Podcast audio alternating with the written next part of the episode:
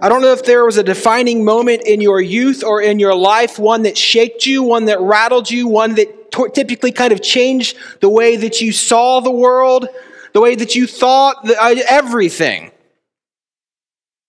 I had a moment, and uh, for me, in my uh, in my youth, as I was like the kind of peak teenager, and that was September 11th, 2001.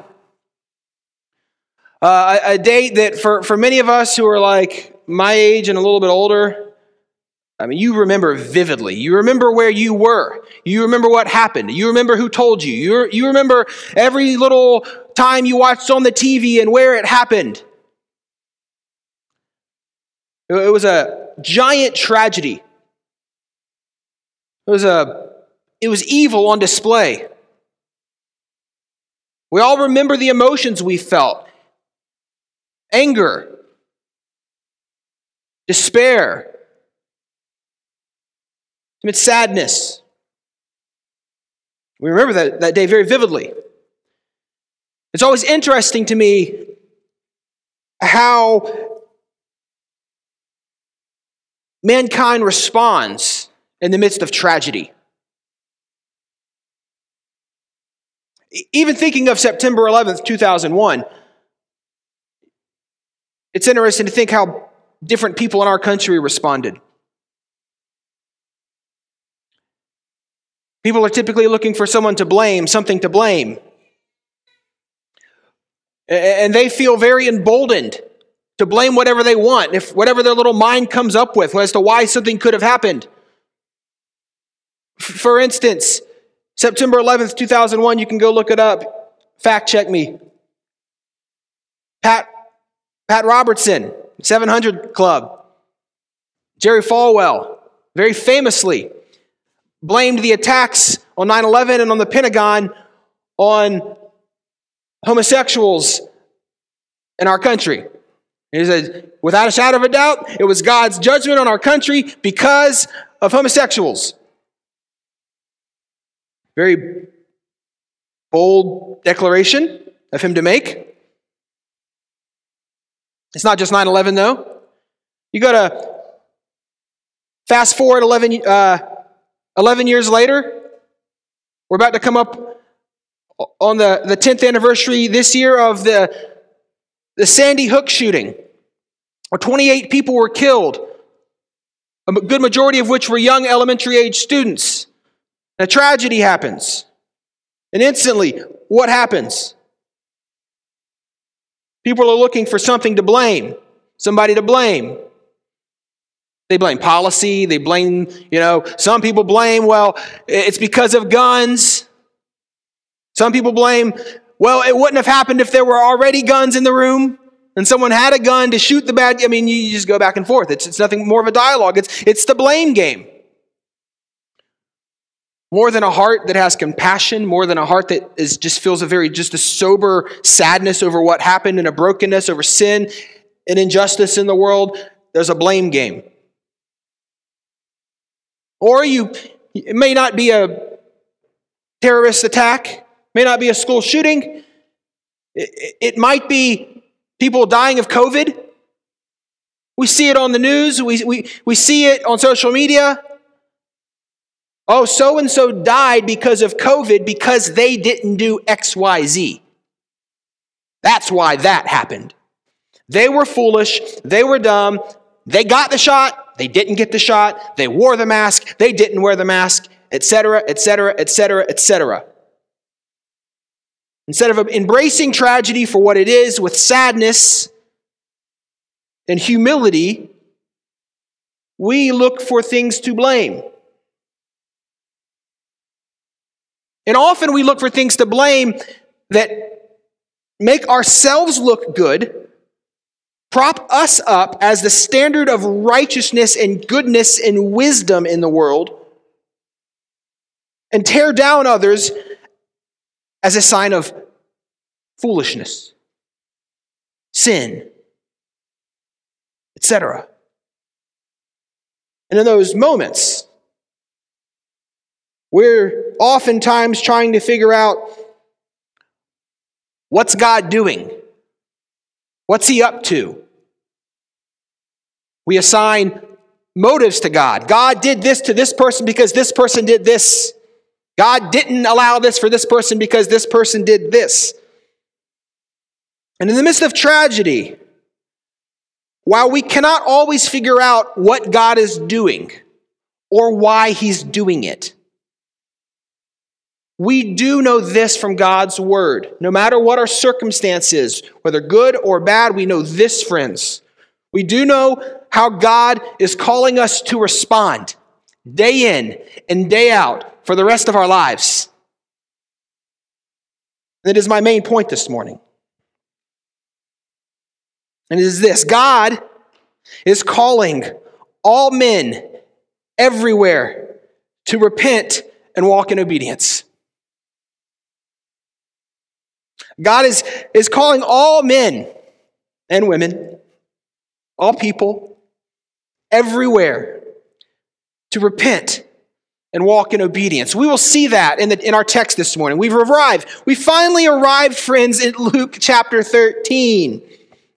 Turn in your Bibles to, to Luke 13 as we, if you're, if you're new with us, if you're a guest, we are preaching through the Gospel of Luke. We have been for, I don't know, I, have kind of lost track, but a, a long time. And so we go verse by verse. Quite honestly, I was, uh, we've got some friends in town, and, and, I was talking to my friend Caleb last night, and, you know, if, if, uh, if we just cherry picked verses from the Bible that, uh, that we just want to preach, that we're excited about preaching, that we're like, that, this probably wouldn't be one of those texts that I would just cherry pick to preach. But I am grateful that the, for, for a church that we've decided that, that we're going to preach verse by verse through books of the Bible, which causes us to not skip texts like this one. Challenging texts. Texts that rub up against our, our pride and our sinfulness and call us to repent. So, this morning we're going to be in, in Luke 13, verses 1 through 9. Please follow along as I read. There were some present at that very time who told him about the Galileans whose blood Pilate had mingled with their sacrifices. And he answered them, Do you think that these Galileans were worse sinners than all the other Galileans because they suffered in this way? No, I tell you. But unless you repent, you will all likewise perish. Or, or those 18 on whom the tower in Siloam fell and killed them, do you think that they were worse offenders than all the others who lived in Jerusalem?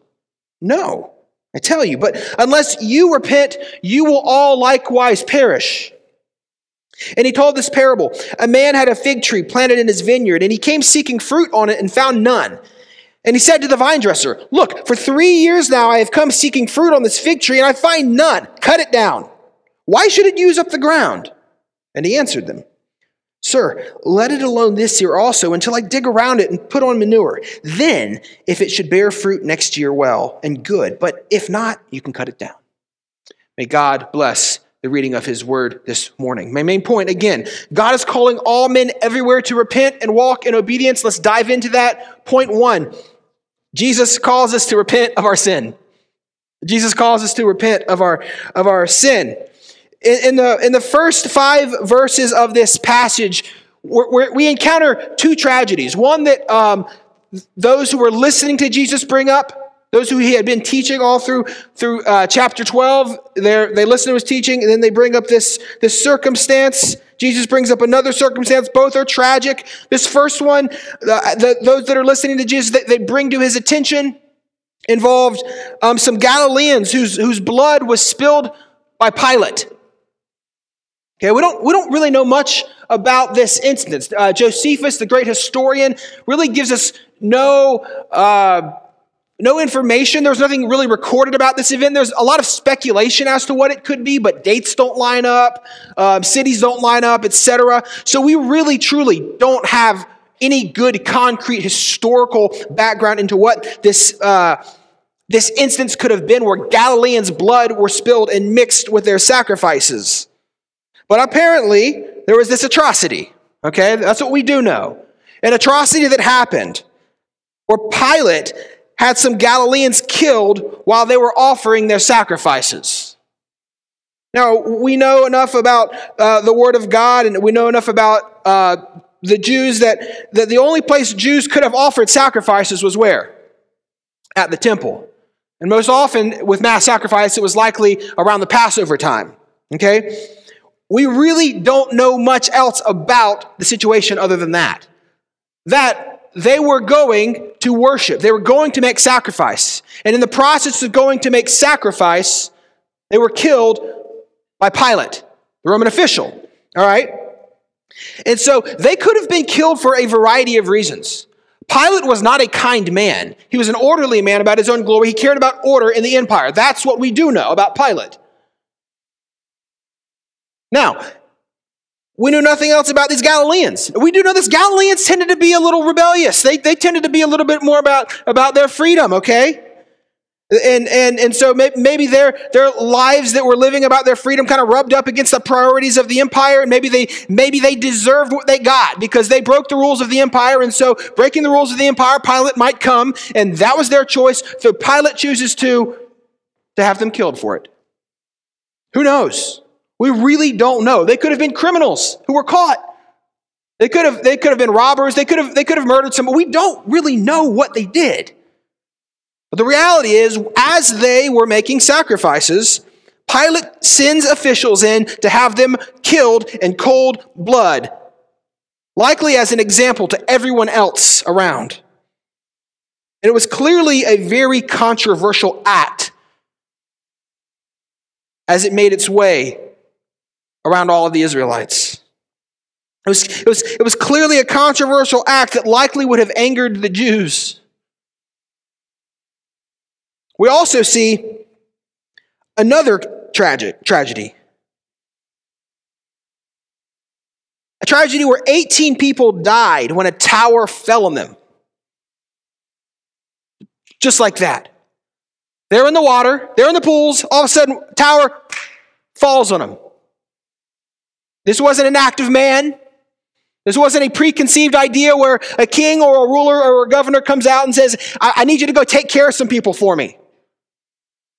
This, this appears to be an accident. We, we know that Siloam was a reservoir for Jerusalem. It was located near the south and east walls of, of the city. And this death, again, while we don't know much about the instance, this, this incident, it was likely a type of construction accident where, where the, maybe the scaffolding or, or the tower fell on these people. 18 people just dead. It was an accident. It was what we would think of like a tsunami happens, just a, what we often call just an act of God. Nobody to blame for it. But in these two stories, the Galileans that were killed by Pilate and the, and the 18 Jews who were killed on this tower, Jesus gets at the heart of why those listening to Jesus would bring the story up in the first place very quickly. Apparently, some in the crowd, maybe the whole crowd, we don't know, but some in the crowd were of the opinion that, they, that these Galileans were murdered in this shocking way because of their sin. They were killed in cold blood while making their sacrifices because of their great sin. This was a common Jewish way of, of viewing things. We've actually talked about this before. Uh, you know, that, that when, when someone was, was uh, maybe they had a, a, disease or they had a demon or they're paralyzed or et cetera, et cetera, et cetera, very common Jewish way of thinking. It was because of their sin or it was because of the sin of their family or their parents. It was a very, very common way of thinking. Or the Pharisees, they were, they were wealthy and they were powerful and they're thought well of because they had good external righteousness. They must be really good people. Again, common Jewish way of viewing things. But, but it wasn't even just really just a common Jewish way of viewing things. It was, it, it was very common throughout the whole ancient Near East. I would tell you today it's even common with us. But, but we see this we see this episode in Acts 28, 1 through 6. You don't have to turn there, but you can maybe write it down and read this story later if you like. Where Paul, he was he was bitten by a snake. He, there, he's sitting there with some pagans, you know. He's sitting there by a fire, enjoying like you, you, enjoy a good campfire ever. Paul did, and so you know he's drying off. He's been traveling. He's chilling, chilling with you know these folks. He's sharing the gospel with on the island of Malta, and Paul gets bitten by a snake. Snake just comes up out of nowhere and just bites him.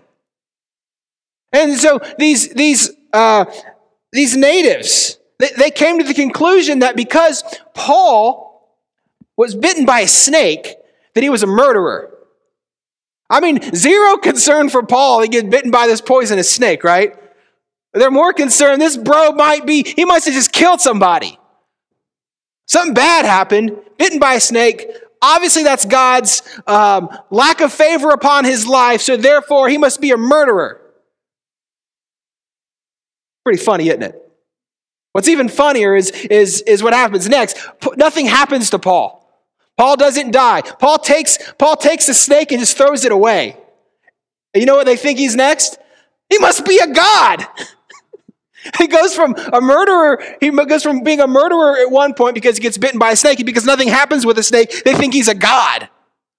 I mean, one extreme to the other. This was the kind of of, of thinking that was very prevalent among Jews, very prevalent among, among the ancient Near East.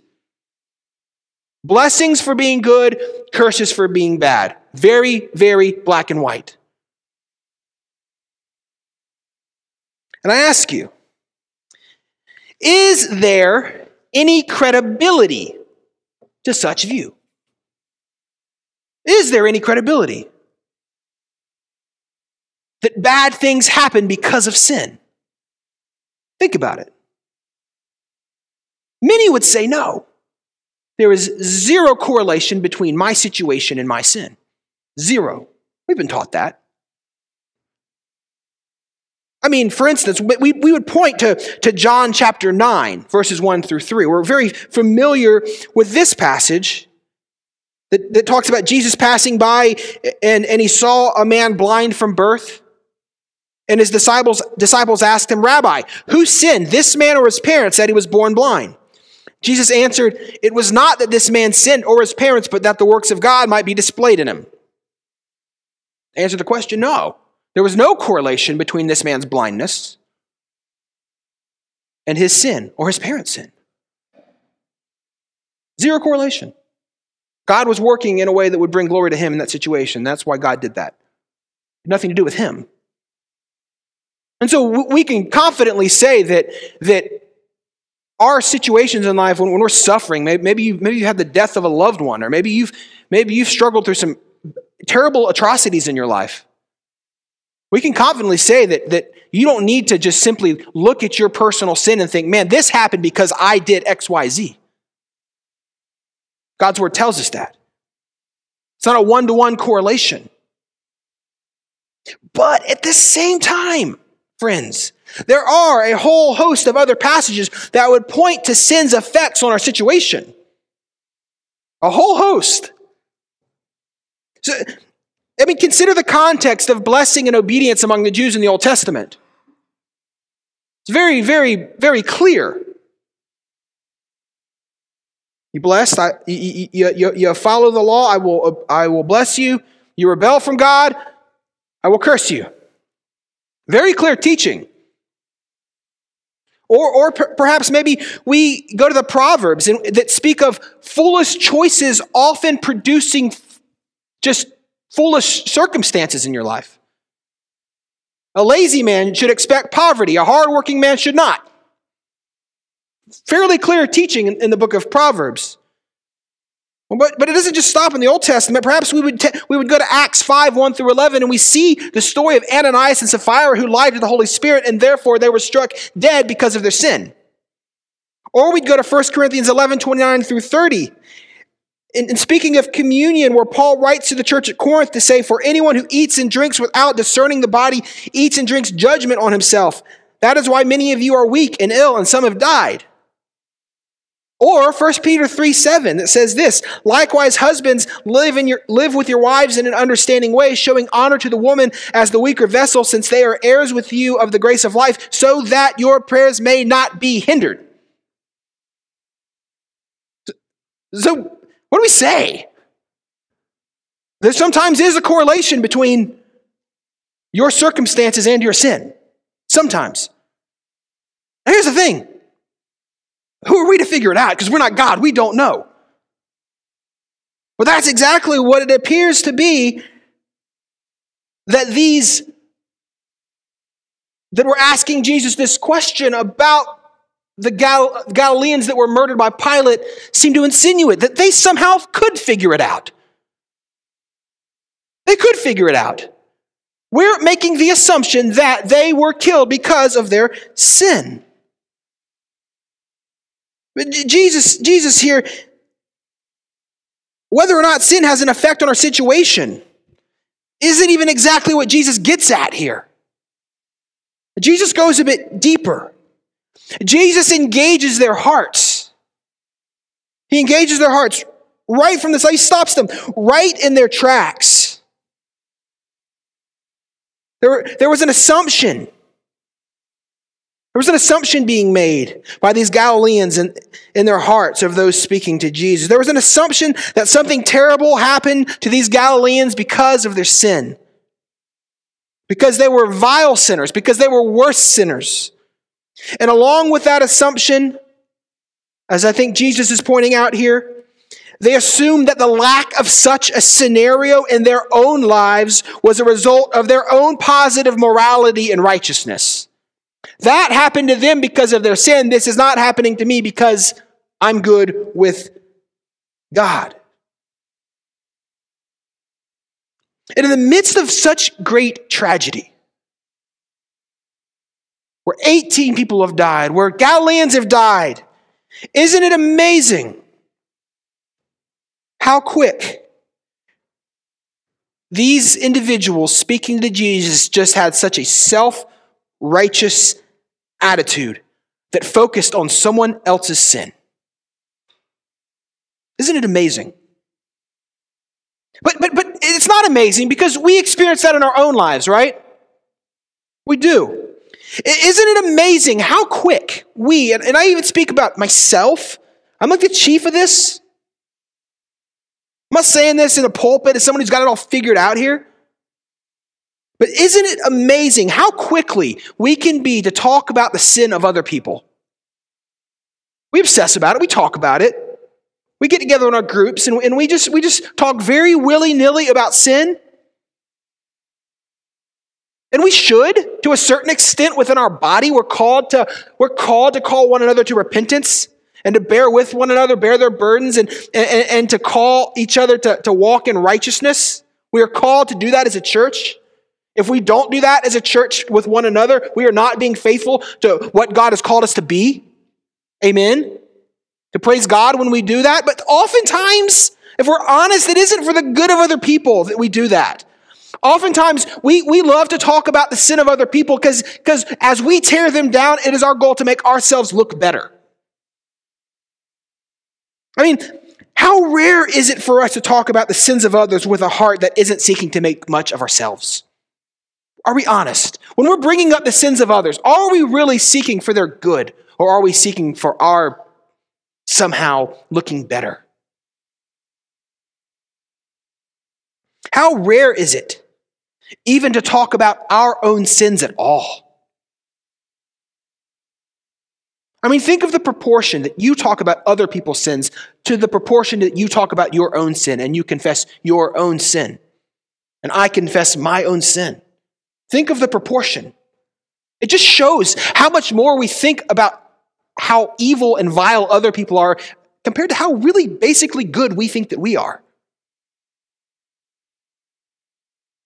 It's amazing. The sins of others, they just roll off our tongues so well, so easily, while the, con- while the confession of our own sin remains hidden. What should these individuals have thought? How should they have responded to this murder? How should they have res- responded in this tragic event? What should we think when we experience tragedy, friends? Well, certainly sadness, certainly anger at times, certainly we should desire justice.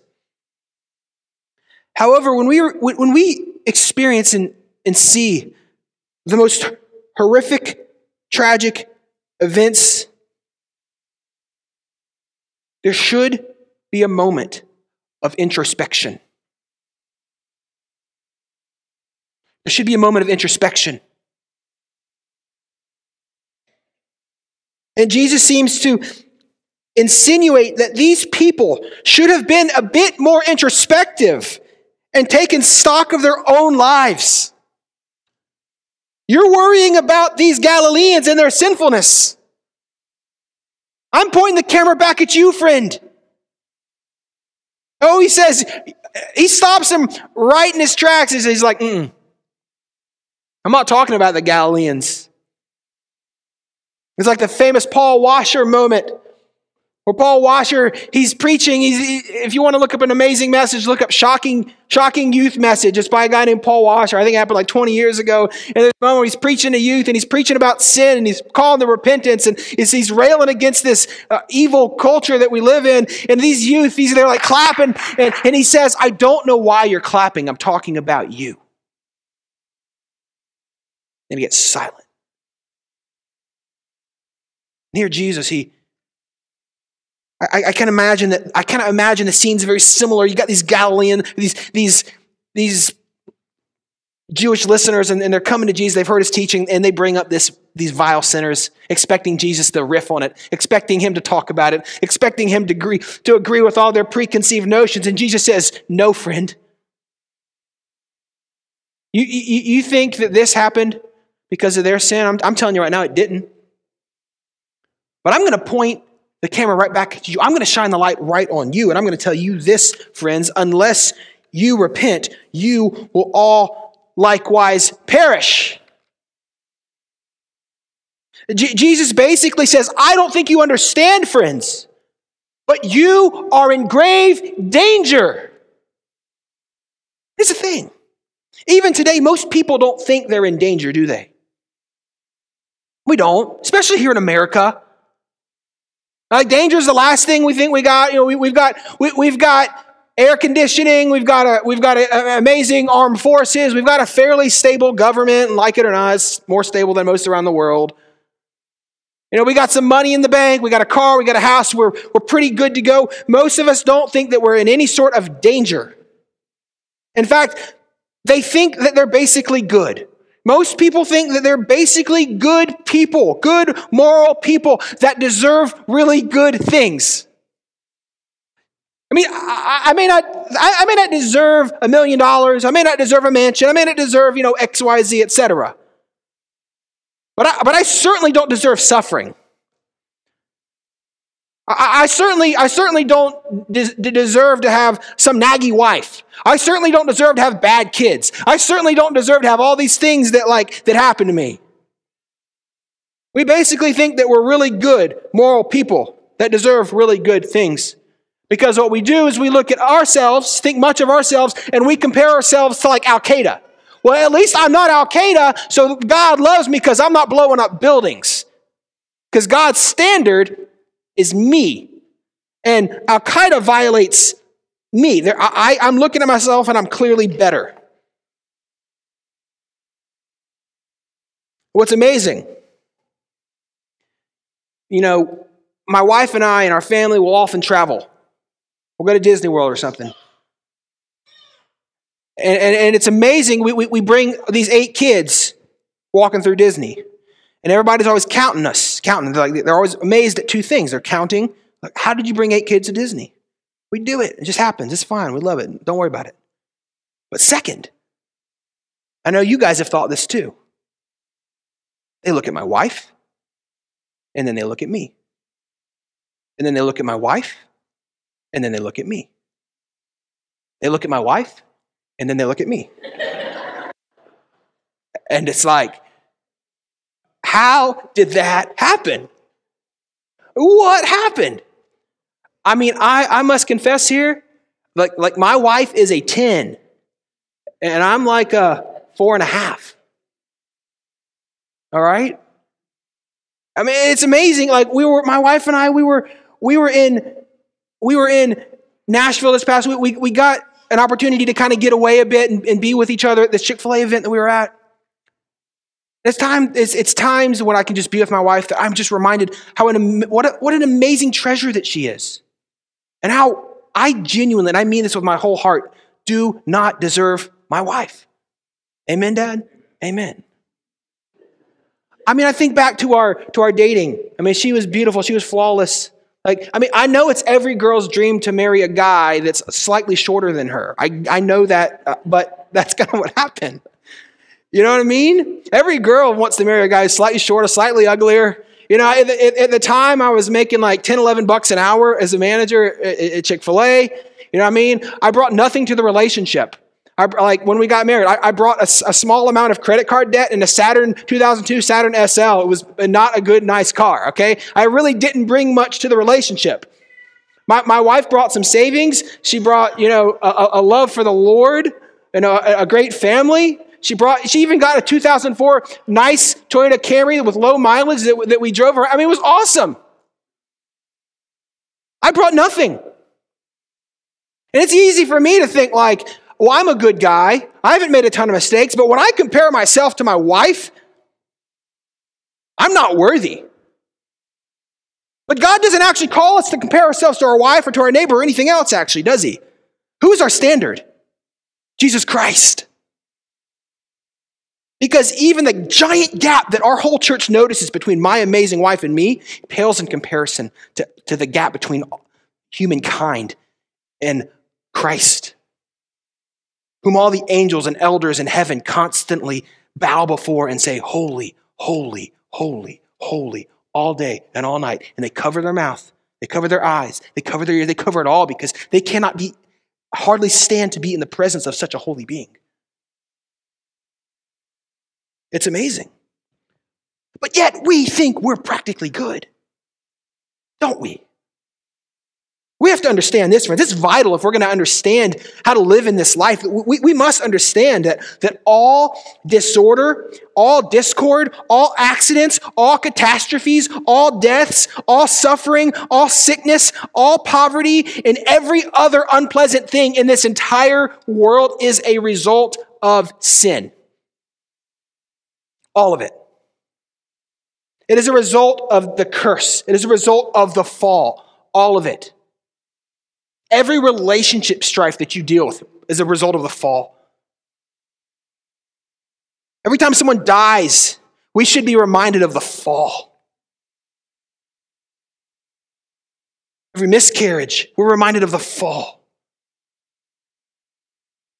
Every family abandonment, we're reminded of the fall. Every drug addiction, every depression, everything. We're reminded of, of the fall. Anytime we see, for instance, Galileans killed by Pilate while they're there trying to make sacrifices, we should be reminded of the fall. A tower falling on people, we should be reminded of the fall. We should be reminded of, of sinfulness. And, and it's not just that we deserve discord and disharmony and sickness and even death in this life because of sin. We don't just deserve that. Because of sin, we all deserve for all of eternity, friends, all of us. Yes, you, yes, me, because of sin, because of our sin, because of your sin, you personally, friend, my, me, my personal sin, we deserve not just death, but we deserve the eternal wrath of God.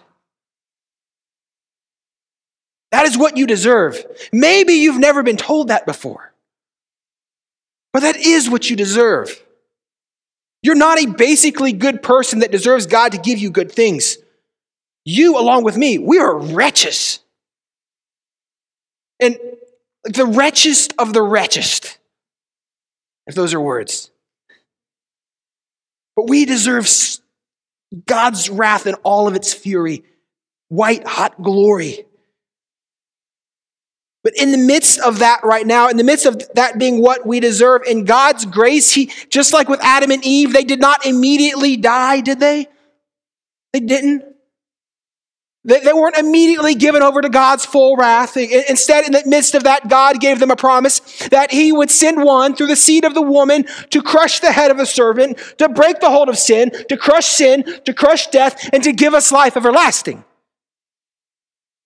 That's what He does. In God's grace, He doesn't immediately give us all that we deserve. Even now, in the midst of, of the, the, the, immense amount of evil in the world, God, believe it or not, is restraining evil. So that right now we are not even as evil as we possibly could be. You understand that? Like Al Qaeda, you know, ISIS, Hitler, weren't, they weren't even as evil as they could have been. It's called God's common grace. He, he is restraining evil. It is amazing. What we see, the first, first story after the garden is what? The story of Cain and Abel. Right there, first little, first little brother couplet right there. They're, you know, they're making sacrifices. God, you know, accepts the sacrifice of one. God doesn't accept, accept the sacrifice of the other. So in his anger and his hatred of the Lord, Cain kills Abel immediately right there. So we see. But God right now is restraining evil. Apart from God's restraint, we would all just be nothing but a bunch of murderers. We'd kill our wife, we'd kill our kid, we'd do it. Apart from the grace of God, that's what we would all do. We are not basically good. Because God restrains the evil of man right now, and He restrains evil in your heart, and your neighbor's heart, and your wife's heart, because He restrains it, we can often assume that we are basically good and civil people, though. We don't chalk it up to God's grace, we chalk it up to our own efforts to make much of ourselves. But here's the thing as I've said, we are not basically good people that deserve good things. Therefore, we can confidently say that any good in our life is a giant demonstration of the common grace of God that He gives to all men. And so we must not mistake God's common grace that God has given us as God's favor upon our lives. But that's what we do. God's given us common grace. And so we think in God's common grace. God gives common grace all the time. He gives, he, he gives even the most wretched, godless family. He'll give them money. He'll give them a home. He'll give them, he'll give them health. He'll give them even a happy marriage. They don't get a prison. They don't have, you know, tax problems. They seem to have a pretty darn good life in his common grace. And it's easy for a family like that that doesn't have marital strife, that doesn't have money problems, and seems to have it pretty good to think, I'm a good person and I have no problems with God. God has no problems with me. Things are pretty good. Look at what I've done. I give to the poor. I might even go to church every now and then. I'm politically active. I teach my kids. I discipline my kids. My kids are good. They're Boy Scouts. Whatever, whatever, whatever. It's very easy for us to think that because our circumstances are, are so good, that God must be good with me. But we must understand no matter how good our circumstances might be, no matter how moral we might think we are, apart from Christ Jesus, friends, apart from Christ Jesus, we stand condemned. Apart from Christ Jesus, we stand guilty before a holy God, all of us, each and every one of us. As Christ says, you all will perish. You all will perish. However, yet, friends, Christ gives us good news in this passage. He doesn't say just, you will perish. He first says, unless you repent. There's an out clause here. Unless you repent, you will perish. Oh, see the grace in those three words, dear Christian, dear friend, this morning, unless you repent. See the mercy Christ offers here. See the grace that Christ offers here, friends, unless you repent. We see that grace and mercy that Christ offers to every repentant sinner. His grace and mercy offered. And here Jesus, what, what, he, what, he, what he does, he encourages these listeners to take stock of your own heart. Dear friends, you stand condemned. You will perish. You will perish. You will perish. You will perish because you're guilty. And you will perish unless you repent. You see, Jesus wasn't, perishing wasn't referring to being slaughtered by Pilate, but receiving the, the judgment of God. So, what did repentance involve? Repentance didn't involve a few outward acts. Repentance didn't revolve about just going to church, giving money to the poor. Repentance involved from turning from your sin and turning to Christ. Turning from walking against God with your whole heart, as Ephesians 2 tells us that we all once were, even those of us who are in Christ. We walked wholeheartedly with all that we are in every fiber of our being, no matter even if we looked moral on the outside, or Republican, or conservative, or homeschooling, in a good, all of it. Apart from Christ, we walked so, so far and so passionately against Christ with all that we are. We were God's enemies. And, and repentance is it's, it's an about face. It's, it's, it's completely following our own passions of sin and rebellion towards God and turning a complete 180 towards Christ Jesus. It's in that moment where we are so aware of our need for God's grace, and, but also at the same time, not just aware of our need for God's grace, but we also desire God's grace. Do You understand that, friends? We desire the righteousness of God. And no longer do we desire to follow the patterns of this world, walking as enemies of God. That is what he calls us to do to turn from sin, to turn to Christ, to turn from allegiance to self, to turn uh, to allegiance to Jesus Christ, to, to, us being the Lord and Master of our life, to turning that Christ is the Lord and Master of our life. That is what he's calling them to do to repent and to trust in Christ. And unfortunately, in this, in this moment, these individuals, they were so blinded and consumed with their own self righteousness, weren't they? They didn't see it. They didn't see it. They thought those Galileans that died at the hands of Pilate, they must have been really vile and they must have been really evil. God, I'm so glad I'm not like them. Oh, I wish that were just a problem with unbelievers, though. But oftentimes it happens in the church too. How, how do we encounter when a friend that we know goes through a divorce? How do we respond? Do we say, "Oh, I, I, I praise God, praise God that that that I'm a great husband. Praise God that I lead I lead my family." because they clearly got the divorce because they didn't. How, how do we respond when, when our friends experience financial hardship? Well, they have financial hardship because they're lazy, they're irresponsible, they're dumb. Meanwhile, I'm pretty good. I'm pretty good.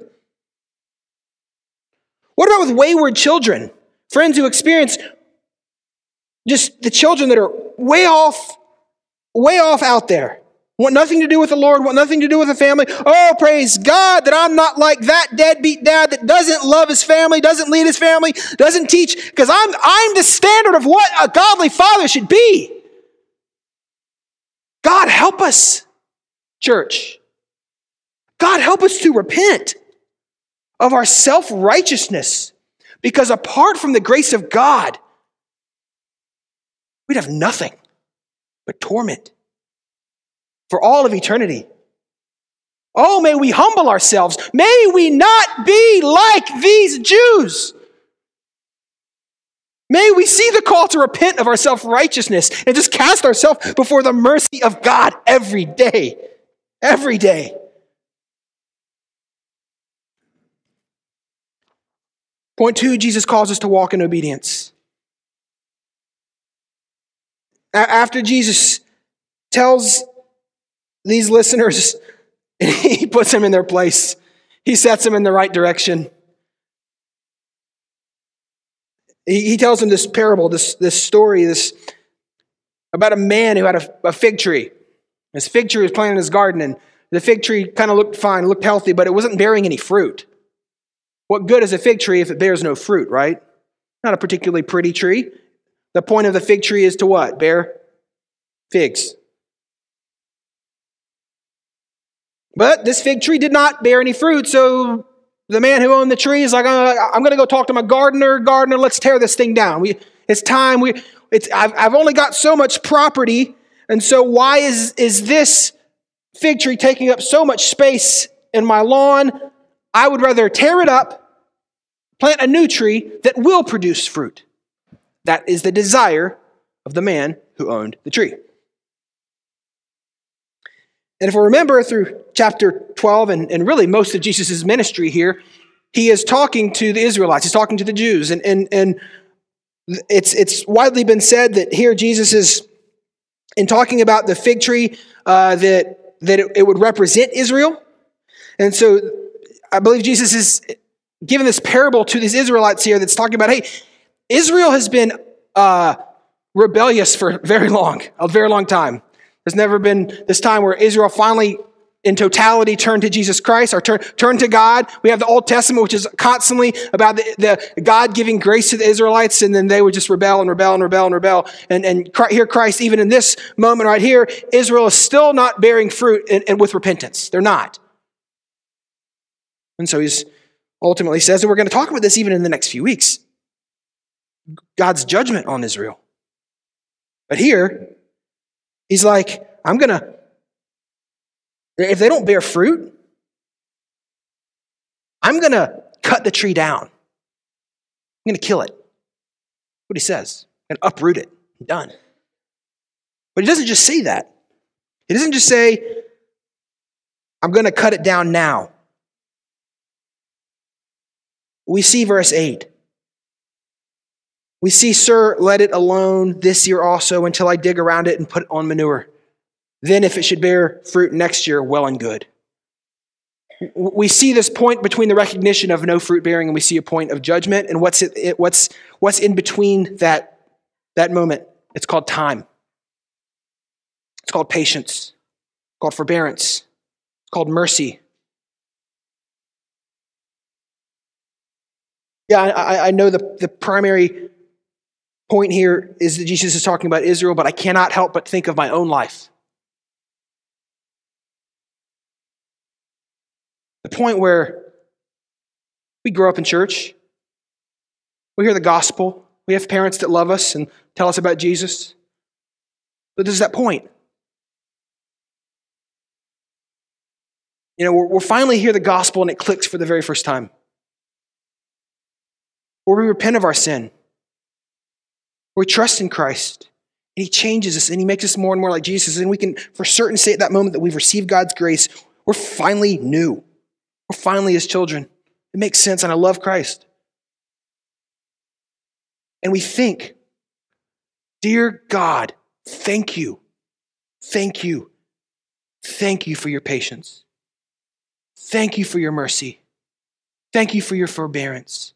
Thank you that you did not chop my tree down earlier and throw me into the fire. Because there's been a point for all of us that we walk wayward, that we walk in disobedience. And we see here Christ pointing, yes, to his judgment, but also pointing us to his great mercy and his patience. Parents, may, may we have patience as we disciple our children. Because God demonstrates patience and mercy. CBC, may we have patience with one another as we walk through life because God has patience with us. We serve a patience, a patient God, and his, his word tells us that it is his kindness that leads us to repentance. But Christ is calling for something here. He's calling for repentance that bears fruit. Or, in other words, he's, he's calling for repentance that results in works. He's calling for repentance that results in walking in obedience. He's not talking, he's not calling for simply us to walk an aisle, say a prayer, make a verbal proclamation of our repentance, and be on with our day. He's calling for something that only the Holy Spirit can do regeneration, giving us a new heart with new desires, a new operating system, if you will, that desires righteousness, that desires holiness, that desires to be like Jesus. Dear friends, that is a Christian. Not someone who just goes to church, not someone who says and just does the right things, but someone in their heart that actually loves Christ and desires to be like him and walks like it. Doesn't mean they're perfect, doesn't mean they have no sin, but it does mean this that when they do sin, they repent, knowing they have a merciful heavenly Father that will forgive them in Christ Jesus.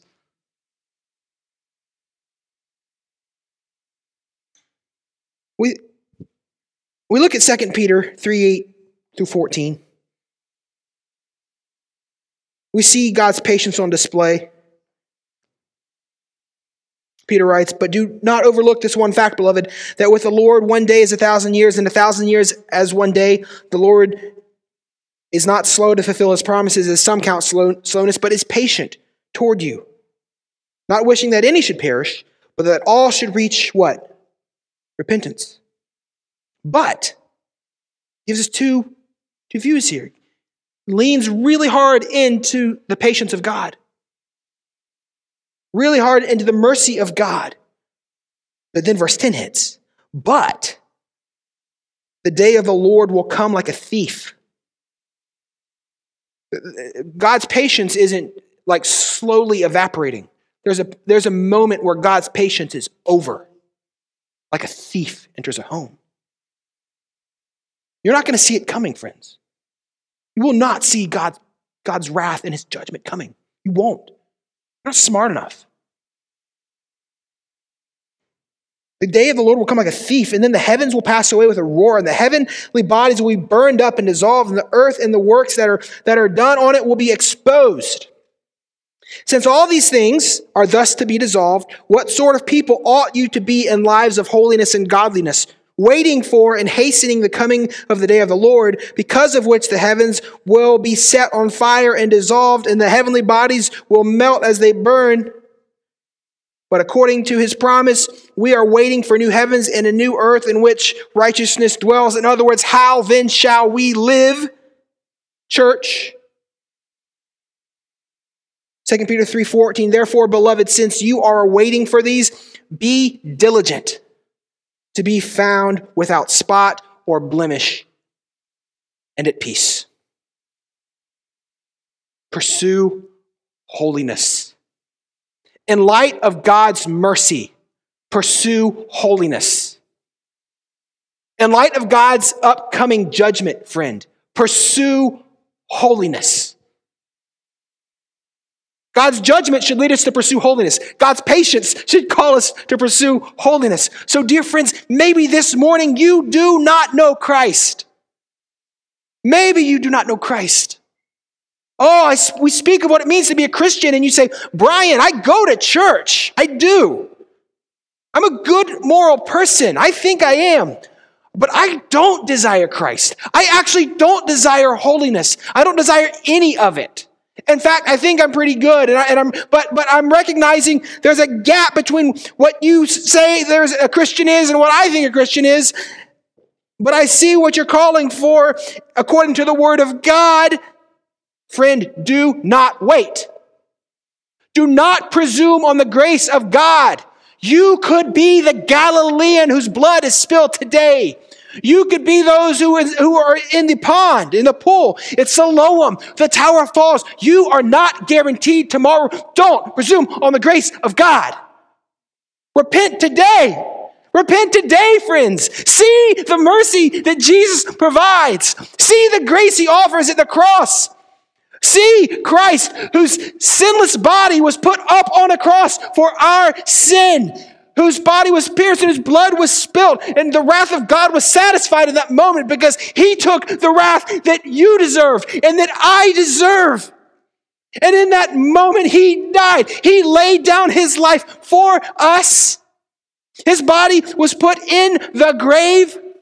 And on the third day, best news of all, amen, church, he rose.